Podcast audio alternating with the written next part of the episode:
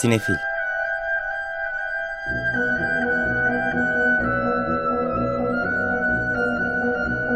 Hazırlayan ve sunanlar Melis Behlil ve Yeşim Burul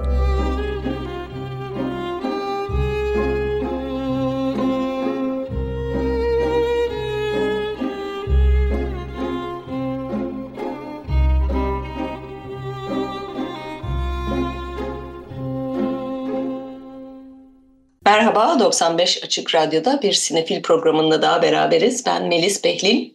Ben Yeşim Burul. Bu hafta programımızı Barbara'dan bir parçayla açtık. Du bout de lèvres. Ee, bu haftanın yeni filmlerinden birinden geldi.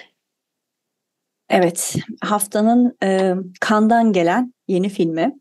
E, kan seçkisinden son film. E, L'amour et les forêts e, Narsis'le Aşk adıyla bizde gösterime giriyor. Bugün itibariyle Valeri Donzelli'nin yönettiği film. Evet her dilde farklı bir adı var aslında. Fransızcası aşk ve or, ormanlar. İngilizcesi Just the Two of Us sadece ikimiz. Türkçesi de Narsis'le Aşk. Aslında üçünü birleştirdiğimizde filmin konusu da çıkıyor ortaya. Evet bayağı şey hani Türkçe adım ya bunlar çok metaforik olmuş biz ne olduğunu bir düpedüz bir söyleyelim demişler. Evet, Virginie Efira ile Melville Poupeau başrollerde. Virginie Efira e, yani son senelerde geçen bu programa hazırlanırken baktım her sene Sezar'larda adaylığı var. E, bazı seneler iki hem e, yardımcı oyuncu hem ana oyuncu da falan. Yani bu son zamanlarda Fransa'dan çıkan böyle en büyük starlardan biri haline gelmiş vaziyette. Ee, burada da Blanche adlı bir kadını canlandırıyor. Artık işte kırklarının ortalarına doğru gelmiş bir adamla tanışıyor. Ee, ideal eş bulduğuna inanıyor. Pek bir e, kaptırıp kendini e, hemen evleniveriyor. Ama e, Gregoire eşi e, ailesinden uzaklaştırıyor. Hani fiziksel olarak da kalkıp dağlara, e, ormanlara yerleşiyorlar. Ve yavaş yavaş fark etmeye başlıyor ki Gregoire o kadar da sakin ve mutlu ve huzurlu ve aşk dolu bir adam değil. Baya baya hasta ruhlu, kontrolcü bir kişi. Ya evet bu açıdan narsistlere haksızlık edildiğini söyleyebiliriz filmin adında. Hani bir narsist olmanın çok daha ötesinde Gregoire dediğin gibi aşırı bir kere kontrolcü, kıskanç. Hani e, orada tehlikeli boyutlara varan bir ilişki var. Yani daha düz sakin bir narsist kendini sever, kendine hani çok hayran. E, yani eğer karşısındaki ilişkiden de bunun karşılığını göremezse muhtemelen e, dikkati başka bir yere doğru kayabilir. Buradaki öyle bir karakter değil. O yüzden böyle bir hani romantik bir film gibi başlayıp gittikçe gerilim dozunun arttığını söyleyebiliriz. Evet, bu hafta aslında daha yerli ağırlıklı bir vizyon var toplam 7 filmde. Ama yerli yapım olmayan diğer film ise The Beekeeper, Aracı Ölüm Kovanı. Benim bu sene en çok beklediğim aksiyon filmlerinden biri bu. Çünkü Jason Statham'ı çok seviyorum, e, itiraf edeceğim. E, böyle bir şey havası var var bunda da. John Wick havası var e, bence. E, biraz e, David Ayer yönetmiş. Başrolde Jason Statham'ın karşısında Amy Raver Lapman, Bobby Naderi, Josh Hutcherson, Jeremy Irons var büyük kötü adamımız olarak. E, yani bir ajanlar dünyası, bol aksiyonlu. Burada Jason Statham'ın canlandırdığı Adam Clay eski bir ajan. Ama e, bir şekilde bir şeylerin ters gittiğini görünce müdahale etme ihtiyacı duyuyor. Ve de öyle tek başına girip ortalığı mükemmel dağıtanlardan ki Statham'ı bunu daha önce yaparken defalarca izledik. Onu ee, diyecektim. Statham'ı başka bir şey yaparken görmedik galiba. Gerek de yok yani bir şeyi yapıyorsan onda devam et yani uzmanlaş yani zanaat böyle bir şey gayet de güzel bence. Ya birazcık şey de beklemedim değil yani bir yerden bir arılar çıksın hani o beekeeper değil mi böyle parmağını şaklatsın ve arılar bir saldırsa birilerine diye. Ama burada bu bir şeyin e, bir alt e, ajanlar grubuna verilen o programa verilen isimmiş. Ama yine de Jeremy Irons şahane kötü adam olur yıllardan beri biliyoruz zaten. E, o yüzden Beekeeper bu sene böyle benim popcornumu yiyerek mısır patlağımla eğlenceli bir şekilde izlemek isteyeceğim aksiyon filmi. Evet dünyada da bu hafta sonu vizyona giriyor her yerde. O yüzden çok fazla bir ön e, gişe ya da e, eleştiri haberimiz yok size maalesef. Artık önümüzdeki günlerde Statham meraklıları ve Irons hayranları sinemalarda olacaktır. Yerli yapımlarda iki komedimiz var. Bunlardan biri Yaşam Koçu. Burak Kuka yönetmiş. Başrollerde Doğu Demirkol, Yağmur Tanrı Sevsin, Bülent Çolak ve Hakan Meriçliler yer alıyor. Ee, Bu Demirkol artık kendi adına yani kendi başlı başına bir e, yıldız. E, e, onun filmleri, onun projeleri e, ayrı hayranları var, takip ediyor diyebiliriz. Hani kendi tarzında bir komedi e, şeyi oluşturdu. Birazcık daha böyle e, tabii şeyden ahlat ağacından beri çok yol kat etti diyebiliriz. Çok başka bir yerden başka bir yere geldi. E, ama dizisi Doğu adlı dizisi de bayağı tutmuştu. E, bir takım böyle personalar yaratıyor. Onlar etrafında gidiyor. Yaşam koçu da e, son dönemlerde çok tartışılan bir konuya parmak basıyor.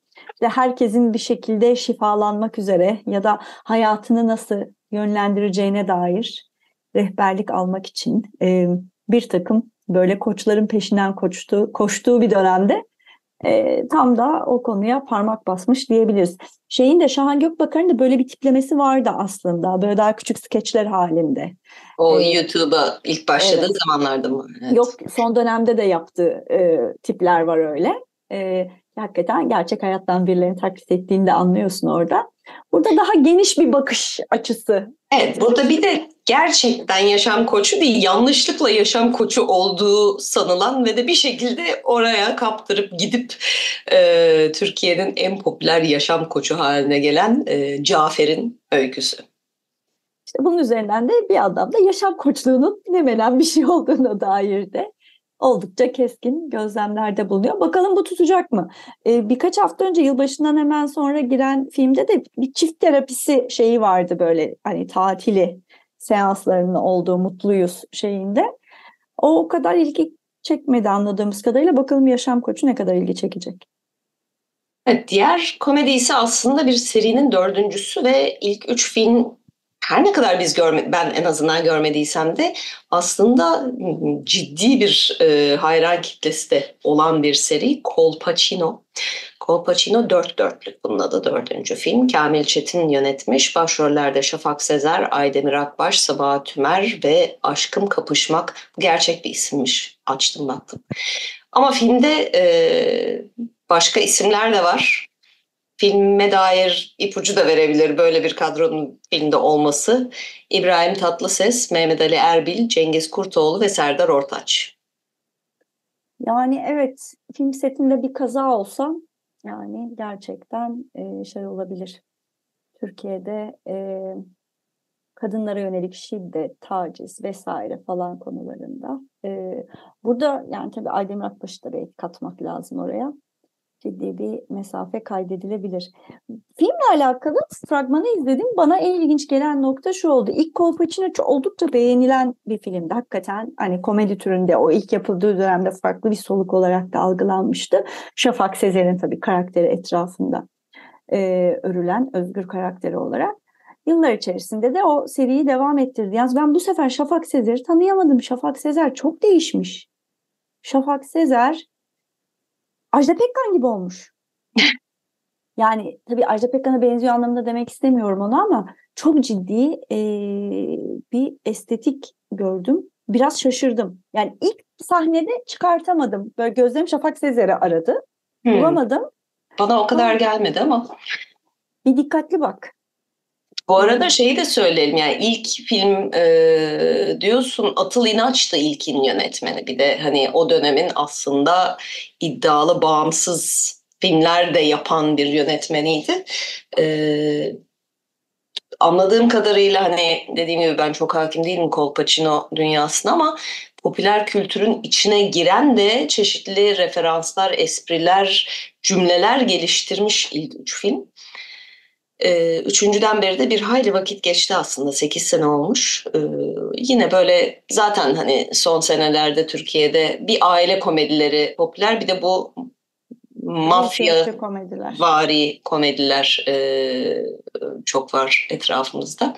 Bu ikinci ekolden. Evet ama yani ilk üç Kolpaçino'dan kazandığı parayı estetik ameliyata yatırdığını tahmin ediyorum Şafak sizlere. Peki bir e, iki tane sayılı filmimiz var e, isimlerinde 3300'ler geçiyor. Bu, bazı haftalar çok tuhaf tesadüfler oluyor çünkü biri 3391 kilometre öbürü de 33 ondan tüm birimleri. Bu iki filmin hani bütün bütün haftalar dururken aynı hafta gösterime girmesi çok tuhaf değil mi? Ayrıca Yaşam Koçu'nda da rol alan Hakan Meriçliler 33 ondan tüm birimlerde de başrolde oynuyor. Evet.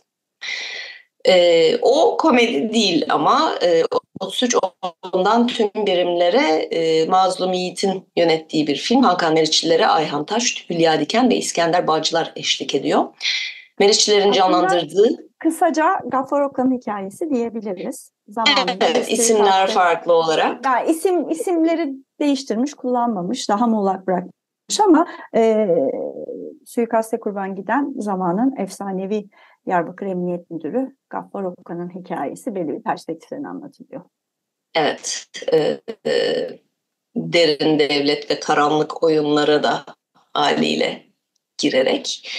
Öbürü 3391 kilometre ise bir e, gençlik romansı diyelim. Deniz en yüksek yönetmiş Derya Pınar Ak, Ahmet Hak'tan Zavlat, Cavit Çetin Güner ve Selin Türkmen başrollerde. Ben filmde oynamak için üç isimli olmak şart diye düşünmeye başlamıştım. E, afişi de gördüğümde çünkü herkesin üçer ismi var. E, Selin Türkmen'e kadar.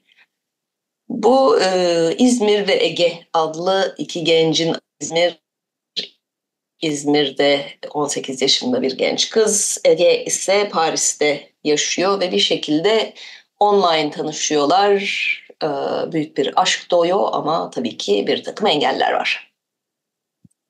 Bir şekilde online devam eden ilişkilerle alakalı olarak son dönemde benim en iyi izlediğim film Past Lives'dı. Hani bu filmden bahsetmişken onu tekrar bir anmak istedim. Bu haftanın son yeni vizyon filmi ise bir canlandırma. Tay 2 Ebabil Takımı. Bu da TRT e, destek TRT prodüksiyonlarından biri. E, iki dediğine göre. İlkini ben hatırlamıyorum bile. Ne zaman girmişti. Nurullah Yenihan yönetmiş bunu da. E, işte bir tayın hikayesi bu. Annesi Şiraz'ın izinden giderek bir ulak atı olmayı hayal eden e, genç bir tay. Bir Arap atı bu arada yani Arabistan'da geçiyor hikaye Mekke'de e, geçiyor ve bu filmi e, Arap ülkelerine de Körfez ülkelerine e, ağırlıklı olarak e, da gösterime sokuyorlar. Öyle bir e, hedef kitlesi de var anladığım kadarıyla ilk filmde de öyle olmuş. E, evet o da haftanın son filmi. Evet bunlar e, vizyon filmleriydi bu hafta itibariyle gösterime giren. Tabii bunların yanı sıra çeşitli alternatif gösterim programlarımız da var. Öncelikle Kadıköy'den başlayalım. Sinematek Sinema Evi'nin programına bakalım. Bu akşam saat 8'de e, Antonioni'nin Çığlık filmini izleyebilirsiniz mesela. Yarın saat 2'de Erden Kral'ın Kanal filmi gösterilecek. Akşam 6.30'da ise Jean-Luc Godard'ın Ben de Par Çete filmi var. Kral ve Godard programları sürüyor. Pazar günü e, Yeni Türkiye Sineması gösterimleri kapsamında Ayşe Polat'ın son filmi geçtiğimiz hafta vizyona girmiş olan Kör Nokta'da e, izlenebilir. E, Kör Nokta'da hakikaten e, geçen sene İstanbul, hani geçtiğimiz İstanbul Film Festivali'nde de en iyi e, film ödülünü almıştı. Filmin ardından Sefa Öztürk moderatörlüğünde de film ekibiyle bir söyleşi gerçekleşecek. E, Evet şu anda vizyonda kör noktada ama tabii ki o gösterimlerde film ekibi yok. hı hı. Sinematek'te var. Müslüm 6.30'da ise e, Godard Retrospektifi Kar kapsamında Weekend filmini izleyebilirsiniz. Haftaya salı akşamı yine bir Godard filmi var Sinematek'te saat 8'de Alphaville gösteriliyor. Jean-Luc Godard'ın bilim kurgusu.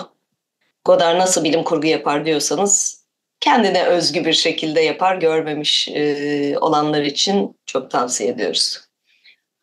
Haftaya çarşamba akşamı e, e, saat 8'de ise bir başka klasik var ki ben bunu özellikle tavsiye etmek istiyorum. E, çünkü yeterince övülmediğini düşünüyorum. Michael Powell'la Emerich Pressburger'in e, yönettikleri e, Black Narcissus e, filmi 1947 yapımı. Ben bu filmi çok geç izledim. E, hani bir sinefil olarak diyebilirim ve e, sinemayla akademik olarak da ilgilenen biri olarak. Ve izlediğim anda o kadar etkilenmiştim ki ben bunu niye daha önce izlemedim diye bu sefer e, kendime e, çok e, sordum. Daha çok konuşmamız, daha çok izlememiz gereken filmlerden biri. Çok ilginç bir ikili. E, Powell ve Pressburger. Ve senin de söyleyeceklerin vardır eminim. O ikilinin sineması ile ilgili olarak.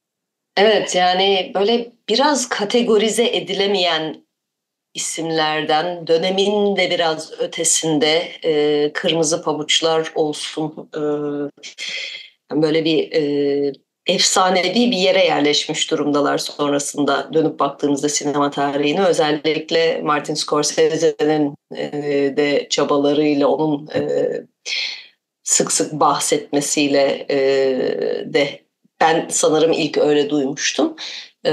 Hakikaten böyle 50'leri 40'ları çok aşan filmler yapıyorlar. Bir yandan da hani İngiltere'de o dönemde çok büyük bir endüstri de yok. İşte komediler var, Ealing filmleri, şunlar bunlar daha çok Amerika'nın gölgesinde, Hollywood'un gölgesinde kalıyor. O yüzden e, Sinematek'in güzel perdesinde Black Narcissus izlemek aslında çarşamba akşamı için çok güzel bir opsiyon. Perşembe akşamı 8'de ise önümüzdeki hafta Godard seçkisi kapsamında erkek dişi, maskülin, feminin gösterilecek. Bu hafta e, İstanbul Modern'de de en sevdiğimiz programlardan biri başladı. Bu sene 11.si gerçekleşiyor. Dün başladı aslında Biz de Varız programı. E, bu son sene içerisinde vizyona giren ama kısıtlı giren ya da vizyona da giremeyen yerli yapımlardan bir seçki. O seçkiye geçmeden önce bu akşam aslında bir etkinlik daha var İstanbul Modern'de. Geçen hafta bahsetmiştik onu tekrar hatırlatalım. Ee, bu akşam e, saat 7'de gidebilecek olanlar için bir e, ustalık e, dersi, masterclass var. Arşiv çukuru ve içinden nasıl çıkılır? Aşk, Mark ve Ölümün yönetmeni Cem Kaya ile Şokopop'un yaratıcısı Ekim Acun birlikte Almanya ve Türkiye'de arşiv üzerine iş üretmenin e, incelikleri ve zorluklarını e, anlatacaklar. E, çok farklı içerikler üreten iki isim olarak e, kafa kafaya verip e, ne anlatacaklarını ben şahsen çok merak ediyorum. Çok eğlenceli olacağına kesinlikle eminim. E, arşivciliğe, arşiv belgeselciliğine meraklı e, herkesin mutlaka e, takip etmesi gerektiğini düşünüyorum. Evet, film programındaysa dediğim gibi dün başladı. Yarın e, saat 1'de Açık Kapılar ardında var ki e, bu vizyon şansı bulmadı henüz Türkiye'de. Ee, yok, Alp Giray Uğurlu'nun yönettiği bu filmi ben Adana'da izleme fırsatı bulmuştum. Yarışmadaydı, e, e, ulusal yarışmada. E, ilginç bir film çünkü 62 dakika. E, yani böyle orta metraj, uzun metraj arasında bir yerde duruyor. E, ve aslında son dönemin e, çok güncel bir konusunu ele alıyor siyah beyaz bir sinematografisi var. E, konusunu öyle anlatmayı tercih etmiş. Tam da bugünümüzde yurt dışına özellikle gençlerin, genç profesyonellerin, beyaz yakalıların e, gitmeyi, göç etmeyi e, hızlandırdıkları ya da uğraştıkları bir dönemde e, işte Türkiye'deki hayatından sıkılıp e, Berlin'e e, taşınmış genç bir bilgisayar mühendisi, genç bir kadın Gökçe e, orada kendine bir hayat kurmaya çalışıyor. İşte kalabileceği daha uzun e, süreli, daha uzun süreli kontrat yapabileceği işte bir daire arıyor. Aklına yatan bir yer buluyor sonunda ama şimdi Almanya'daki bürokratik yapıdan dolayı e, sadece şirketiyle yaptığı kontrat, iş kontratı e, değil ev sahibi ayrıca bir de referans istiyor. Şimdi tabii Türkiye'de olsa annesi, babası, arkadaşları, kardeşi, kuzenleri var ama şimdi Berlin gibi e, hiçbir akrabasının ya da öyle bir yakın çevresinin olmadığı yerde arkadaş olarak düşündüğü herkesi gezdiği bir gün içerisinde, tek bir gün içerisinde geziyor. Kapı kapı kendisine referans arıyor aslında e, bu daireyi tutabilmek için ama Gökçe'nin bu şehirdeki turuyla beraber biz de farklı dönemlerde, farklı şekillerde oraya bu yakın dönemde Türkiye'den göçmüş genç insanlarla tanışıyoruz. Nasıl e, ümitlerle gitmişler, neler yapıyorlar, farklı şeyler. E, bir taraftan da başta her şeye yaparız ederiz diyen herkesin e, hani böyle bir evra imza atmak geldiğinde birazcık çekimser davrandıklarını görüyoruz. Hani Gökçe'nin hem insan ilişkileriyle alakalı hayal kırıklıkları hem bir taraftan niye geldim, ne bekliyorum, bu, bu kadar uğraştırma değer mi? Bir de sonuç itibariyle o kesimin birazcık daha ayrıcalıklı ve e, el üstünde büyütüldüğü e, Türkiye'deki büyük şehirlerde bütün imkanların elinin altında olduğu bir dünyadan sonra birdenbire her şeyi tek başlarına yapıp tek başlarına ayakta kalmaları gereken bir dünyaya gitmeleriyle beraber karşılaştıkları başka çeşit bir varoluşsal bunalımı e, çok güzel, hiç e, uzatmadan, nokta atışıyla, e, hiç sarkmadan bence çok hoş bir biçimde anlatıyor. Açık Kapılar Ardında benim bu sene hani Türkiye'den izlediğim en hoş filmlerden biri diyebilirim. Evet yarın üç buçukta da kör noktada var ki zaten andık e, şu anda vizyonda da gösteriliyor. Akşam 6'daysa cam perde gösterilecek. Bu sene çeşitli festivallerde kendine yer bulan Fikret Reyhan filmi. Evet bu da bir kadının perspektifinden çekilmiş bir film. Biraz e, o tarafıyla böyle Fikret Reyhan'ın daha önce yaptıklarından daha farklı bir yerde duruyor diyebiliriz. E, yani biraz kadın temsiliyetiyle ilgili sorunlar olduğunu düşünmekle beraber kadına yönelik şiddet, kadının toplumsal e, hayat içerisindeki konumu, işte eşinden ayrılmış çocuklu, e, tek başına hayatını yeniden kurmaya çalışan bir kadının mücadelesini anlatıyor. Pazar günü saat 1'de ise sanki her şey biraz felaket var ki bu da sanki o açık kapılar ardındanın gitmemiş buradaki hali gibi. Gitsem mi gitmesem buradaki böyle bir gençlerin e, o sıkışmış halleri ama bunu böyle bir e, hınzır bir mizahla yapıyor. Çok uzatmadan e, bence bir ilk film olarak gayet e, başarılı ki zaten o da bu sene epey bir e, ödül topladı. E, Umut Subaşı'nın 88 dakikalık filmi o da. Bu ilk filmlerini kısa tutabilen yönetmenleri çok takdir ediyorum. Zor bir şey çünkü. Biz de Adana'da Siyah ödülümüzü sanki her şeye vermiştik. Onu da tekrar hatırlatmak isterim. Saat üç buçukta ise boşlukta var bu programdaki iki belgeselden pardon üç belgeselden biri. Ee, bu sene e, İstanbul Film Festivali'nde ödülü almıştı. Somnur Vardar'ın İstanbul'daki inşaatlar, inşaatlarda çalışanlar e, ve onların o boşluktaki halleri üzerine belgeseli. E, bu arada bizi tabii İstanbul dışından ve hatta Türkiye dışından dinleyen e, dinleyicilerimiz için de bir not düşmek istiyorum. Sanki her şey biraz felaket aynı zamanda şu anda Mubi'de de gösteriliyor. O yüzden e, hani biz uzaktayız, gelemiyoruz, nasıl izleyeceğiz diyenler için e, onları da sık sık hatırlatmak istiyorum. Önümüzdeki Perşembe günü ise saat 13'te Aşk, Ateş ve Anarşi Günleri Türk Sineması ve Onat Kutlar belgeseli var. Ee, onun ardından da 15.30'da Sinema Hakikatinin içinde uzun bir yolculuk Necip Sarıcı belgeseli. 18'de ise Kabur belgeseli, üst üste 3 belgesel. Ee, Perşembe günü özellikle belgesel severler için adeta program yapılmış İstanbul modernde. Evet pardon 3 dedim ama 5 belgesel var. Çok güzel bir program hakikaten ben bu senelerde daha çok belgeselleri meylettiğim için. Ee, kısacası kaçırdığınız filmlerin en az bir kısmı e, İstanbul Modern'de önümüzdeki 10 gün boyunca 25 Ocağı kadar.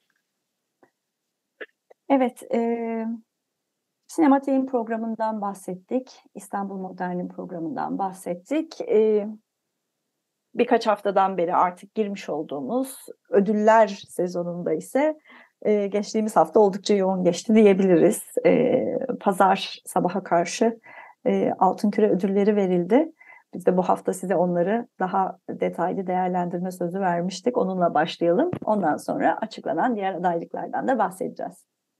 Evet, e, belki biraz törenden de bahsetmek lazım. E, genelde böyle biraz sürprizsiz bulundu ve hani altın kürelerin e, geçen hafta konuşmuştuk çok da öngöremediğimizi ama sanki akademiye biraz daha yaklaşmış gibi tercihler ya da daha aslında e, güvenli tercihler olmuş gibi. Çünkü sayıyı arttırdılar. Daha uluslararası bir e, grup oy verdi. Kendi aralarında düzenli toplantılar e, düzenliyordu bu dernek. Artık o da dağıldığı için o da mümkün değil. O yüzden böyle çok daha işte bir, öngörülemeyecek bir şekilde birbirlerini bilmeden oy verdiler falan. E, ama hani aşağı yukarı da tahmin edilen şeyler oldu bir yandan. Ama bu hafta başka haberlerimiz de var. Çeşitli adaylıklar açıklandı. Oralarda endüstri başka yere doğru gitti. Başka sürprizler ee, var. Başka sürprizler oldu. Altın kürelerle başlayalım. Bir de dediğim gibi törende de e, hem o sürprizsizlik hem de sunucunun özellikle açılış konuşması çok zayıf bulundu ki hakikaten çok zayıftı. Hatta bir noktada o kadar gülünmedi ki ben bu işi 10 gün önce aldım ne bekliyordunuz çok mu komik olacaktı sanki falan gibi e, salondakilere şarlamaya başladı Joe Coy. Sonra da yazarlarını gömdü. Evet. Bunların hepsini ben yazdım. Hatta oradan başladı. Bu güldüklerinizi ben yazdım, öbürlerini ben yazmadım falan diyerek. Bütün esprileri ben yazmıyorum burada deyip. Ee, çok da tanınmayan bir stand-upçı maalesef hani tarihe çok iyi bir şekilde geçmedi böylelikle. Evet, e, genel olarak aslında yani ortam da çok müsaitti çünkü e, bayağı iyi bir kısım var salonu gördüğüm kadarıyla Altın Küre ödüllerine. Yani adayların çoğu gelmişler. Normalde o kadar insan gelmezdi.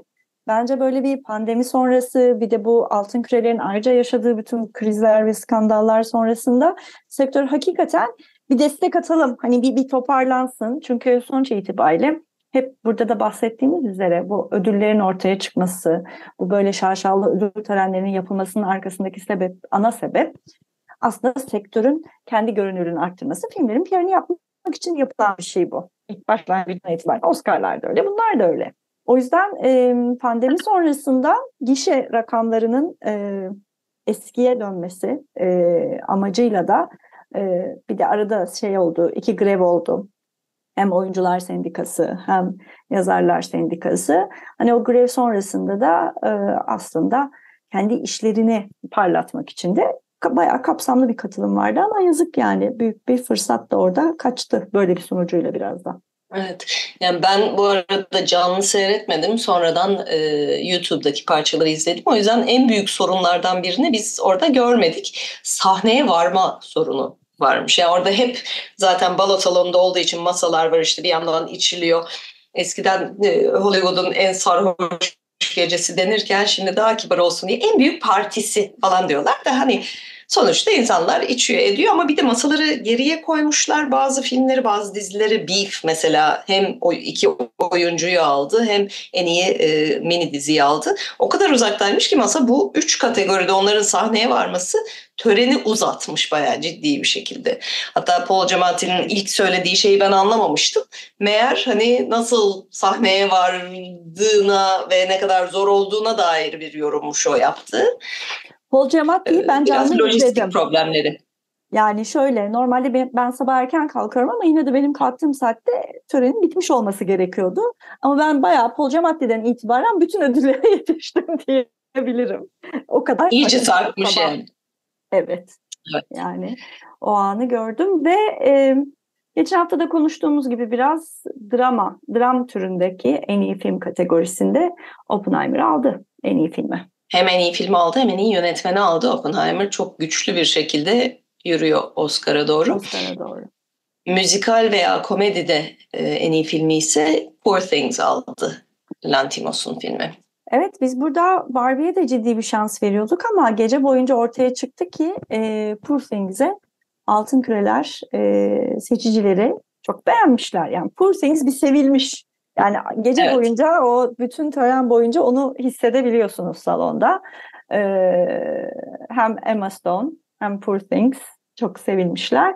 Bu da Oscar'lara doğru orada biraz şansını arttırıyor diyebiliriz. Evet dediğin gibi hani e, komedi müzikalde Emma Stone aldı ama bir yandan tabii karşısında Lily Gladstone var. Killers of the Flower Moon ile aldı dram dalında en iyi kadın oyuncuyu ve e, dokunaklı da bir konuşma yaptı. Hani bu törenlerdeki konuşmalar sonraki oyları da etkiliyor çünkü. Ve e, Lily Gladstone bence buradan çok puan topladı. Zaten iyi bir performans. Benim tek düşündüğüm Oscar'larda yardımcı oyuncuya acaba yönlendirirler miydi? O da olmayacak belli ki en iyi kadın oyuncu yolunda e, gidiyor. Şunu da söyledi herhalde doğrudur. E, e, düşününce o kadar dehşet verici bir şey ki e, kendi bu dili konuşabildiğim için filmde çok mutlu oldum diyor e, yerli dillerinden biri.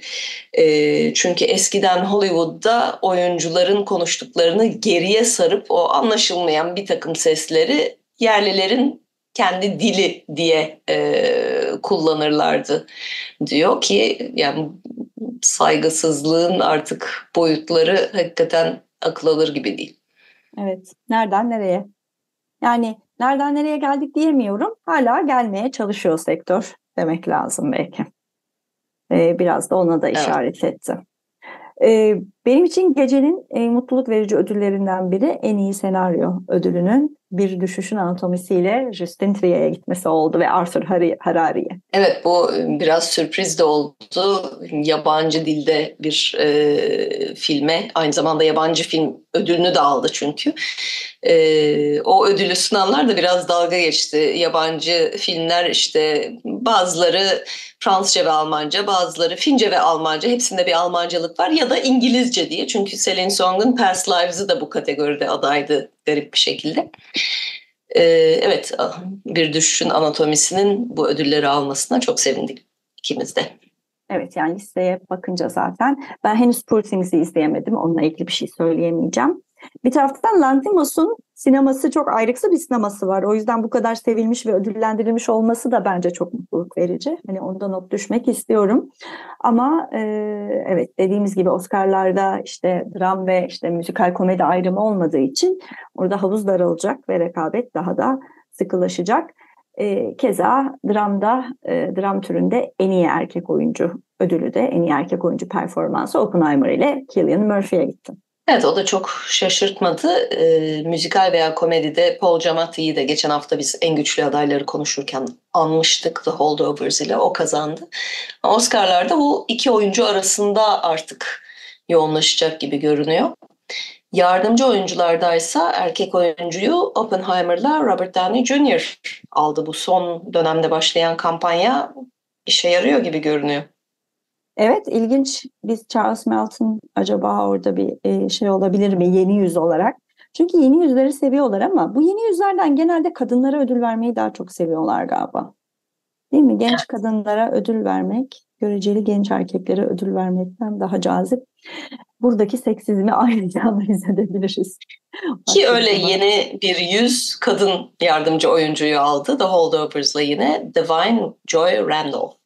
Davin Joy Reynolds gerçekten çok iyi Holdovers'da. Yani e, şey için yeni bir yüz ama genç biri değil. Hani o genç güzel kadınlara giden ödüllerden biri değil bu. Hakikaten evet. çok e, hani e, bileğinin hakkıyla aldığı bir ödül bence bu. Dizileri de hızla geçecek olursak en iyi drama tabii ki Succession. Ona geçerken Emma Stone'u sevmişler dedim ya Emma Stone'a televizyonda da ödül verdiler. Yani Emma Stone gece boyunca iki kere performans ödülü aldı. O yüzden Emma Stone'u bir seviyorlar e, durumu var. Oraya geleceğiz. Evet Succession final sezonuyla beraber en iyi e, diziyi aldı. Onun yanı sıra en iyi erkek oyuncu, e, en iyi yardımcı erkek oyuncu ve en iyi kadın oyuncuları da alarak aslında böyle bir e, tabii şey ki yaptı. internette mutsuz Kendall mimleri yine dolaşmaya başladı. E, çünkü Jeremy Strong ödülü alamadı. Bunun da ötesinde birazdan geleceğiz. Oyuncular Birliği'nde adaylık bile alamadı Jeremy Strong ki hani Brian Cox en iyi erkek oyuncu adayı oldu. Spoiler vermeyelim o kadar çok rolü yok Brian Cox'un bu son sezonda Succession'da. ya da verelim artık spoiler dizi biteli kaç ay oluyor.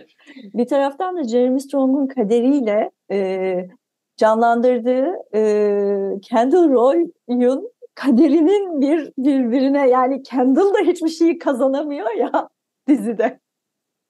Sanki böyle bir hayat kurmacayı taklit ediyor gibi bir durumda var onların durumunda.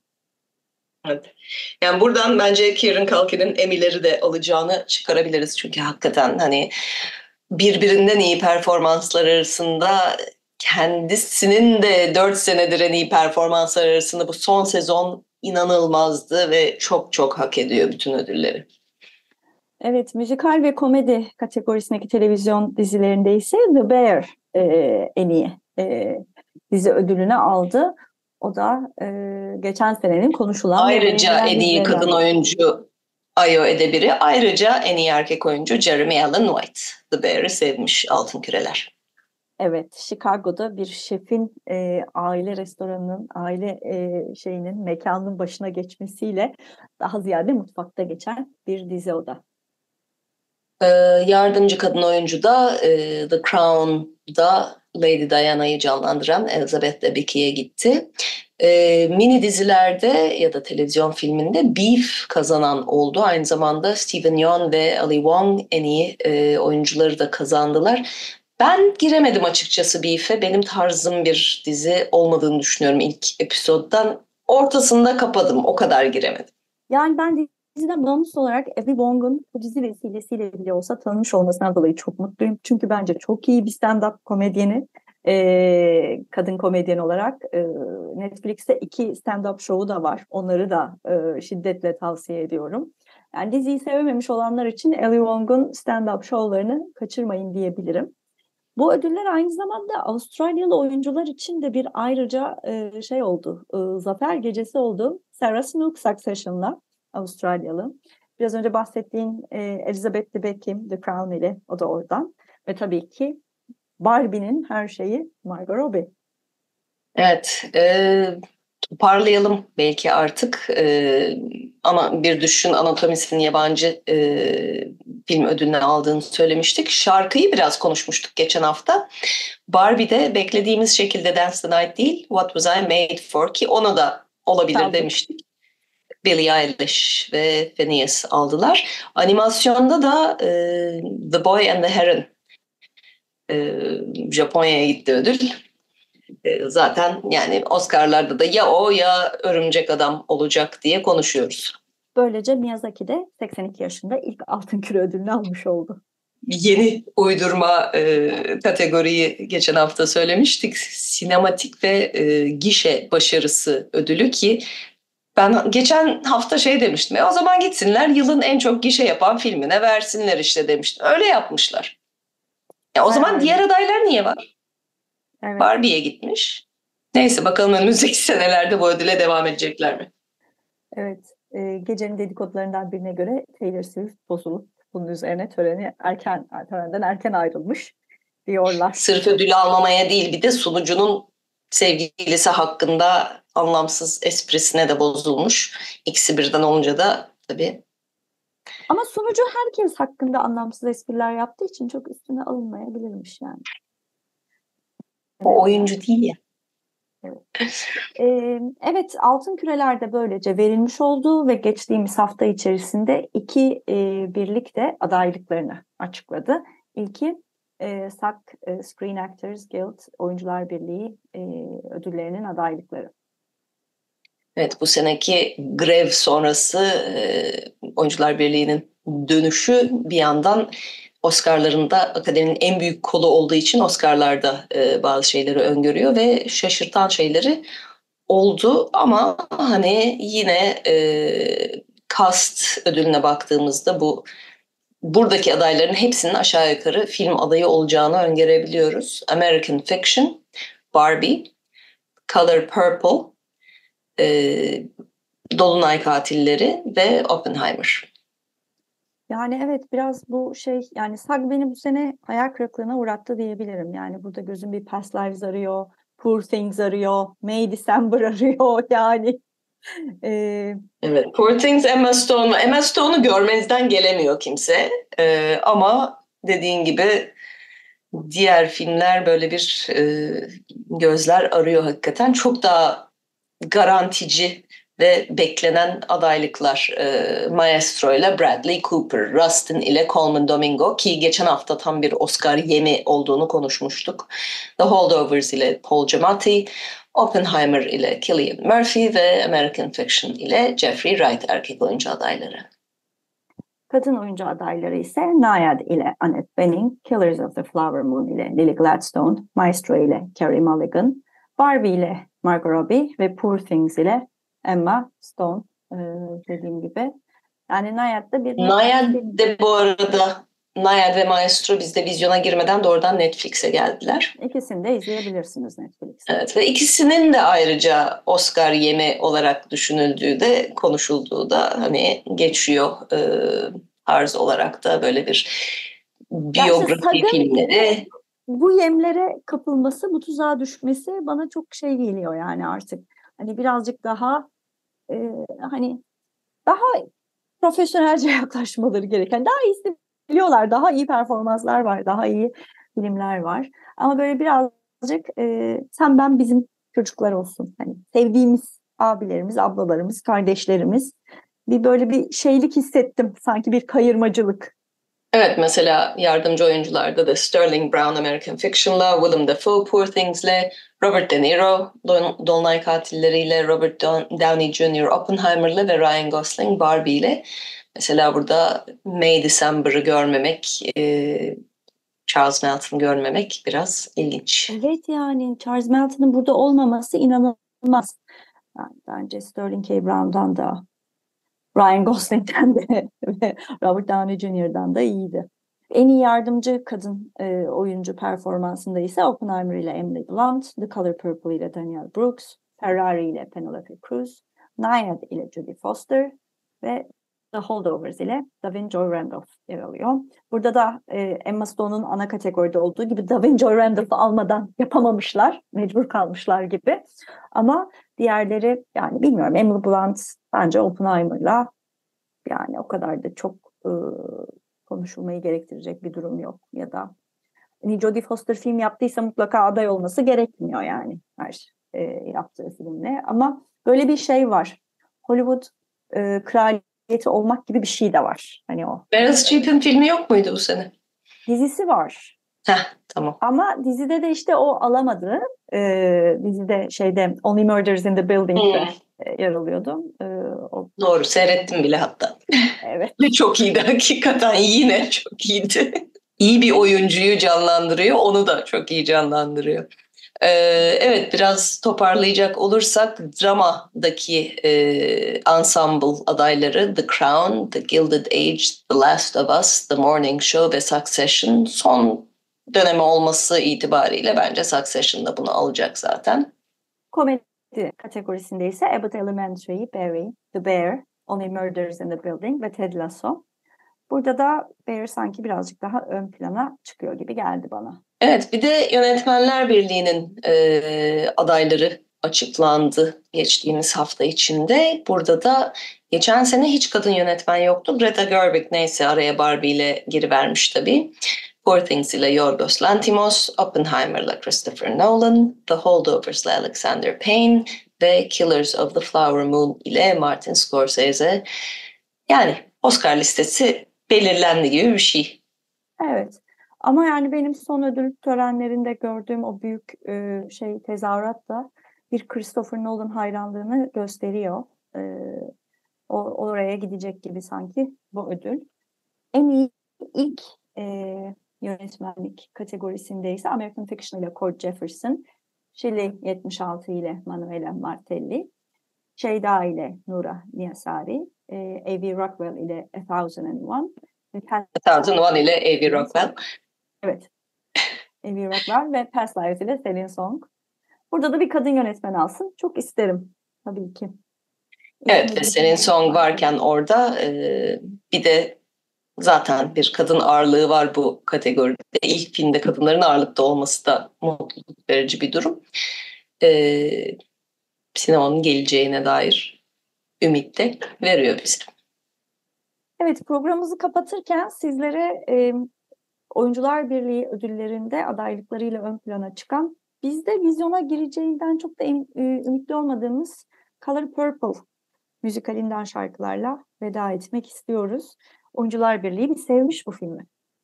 Evet, ensemble adaylığı var. Bu son senelerde bu sene hatta birkaç örneği e, oluyor. Zamanında filmi yapılıp sonra sahneye müzikal olarak uyarlanıp sonra o müzikalin tekrar filme uyarlandığı e, filmlerden. E, o yüzden bol müzikli, şarkılı, e, iddialı kadrolu bir film The Color Purple önümüzdeki haftalarda da müziklerini tekrar paylaşırız sizlerle farklı farklı şarkılarını. Teknik Masa'daki arkadaşlarımıza ve bu haftaki destekçilerimize de çok teşekkür ediyoruz. Herkese iyi seyirler. İyi hafta sonları.